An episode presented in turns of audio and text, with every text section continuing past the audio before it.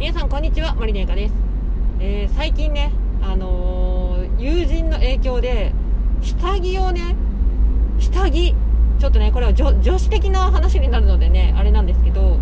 下着をねもっと意識しようかなっていう風に 思った話をねしたいと思います。下着ねあのパンツとかそういうあのー、まあ、ブラジャーとかねパンツとかあるじゃないですか。で私今ねもう結婚して今まあ9年目に突入この間したんですけれどもあの最近ねあんまり下着に あの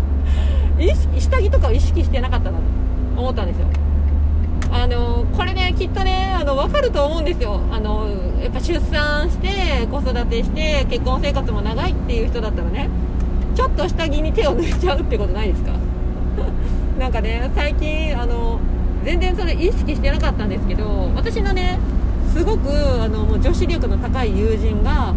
下着はいつもティーバッグだって言ってたんですって。てか言ってたんですよ。えマジかと思って。ティーバッグなんて履いたことないしと思って。まあ私の妹ってね。あのやっぱり普段からそういう見えないところにこう意識をする。やっぱティーバッグなのかって言ったらすごいなんかもう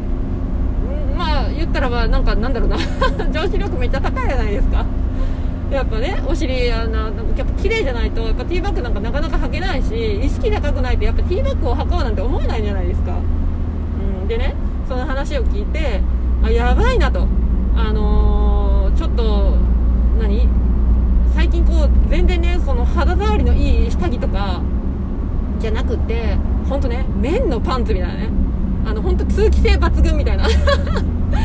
本当そういうのばっかりちょっと最近選んでいたなっていう話。ちょっとこれ分かる人きっといると思うんですよ、うん、でやっぱね結婚前とかねそういう若い時って、まあ、今今ももちろん意識高い女子の人もいらっしゃると思いますけどあのすごい可愛いおしゃれな下着上下セットで買って普段からもう上も下も同じってっていう感じだと思うんですけど最近なんか別に上も下も揃ってなくてもいいかなみたいな。やばいっすよね。すげえ意識が低いって思って。でもねその友人の話を聞いてやっぱりねそういう見えないところにまで意識を向けるとやっぱねなんだろ女子力ってきっと上がるだろうなっていう風に感じたんですよ。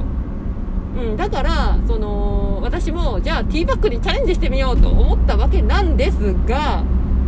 がそんないきなりちょっとティーバッグは抵抗が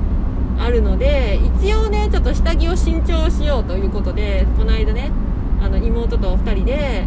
その下着屋さんに行ったんですよ。可愛い。ね。もうめっちゃ可愛いのいっぱいあってもうめっちゃ悩んで結局まあ2つ買ったんですけどうんまあね。何が言いたいんだっていう話なんですけどまあとにかくですよ。私今年はね2021年はまあ、食と健康そして美容にちょっと力を入れたいなと今まで全然やってなかったんで。いや多分私のこと知ってる人分かると思うんですけどもうね食事も適当ご飯作らないからねそんなにね。料理苦手なので料理もあんまりしなかったしで健康とかも全然そんな意識してなかったしで美容とかも化粧品はもうオールインワンで済ませてたのでここもう数年、うん、だからね本当ダメだったなって。もう36にして思うわけですよ。だからね今年は今年のテーマは食と健康そして美容っていうね、うん、そういうテーマでやっていこうっていう風に決めてるのでそのね下着もねもういつまでも綿のパンツを履いてたんじゃダメだと。いやそれたまにはいいけどね。うん、いいけどやっぱりちょっとこう女子力の高いちょっとレースがついてみたりとかそのティーバッグ的なものをねあたまにはこう履いてみることも必要かもしれないなと。思っているのでちょっとねあの意識を見えないところにもこう気を使って、えー、女子力を今年は上げていこうかなと思っております。で何の話やねんって感じですけど今日はねそういう話です。皆さんもぜひねあのティーバッグ履いてみてください。で感想などありましたらお,、ま、あのお待ちしてます。履いてみた感じどうだったとかね。はい。ということで今日はこんな感じで終わりたいと思います。それではまた次回の音声でお会いしましょう。バイバイ。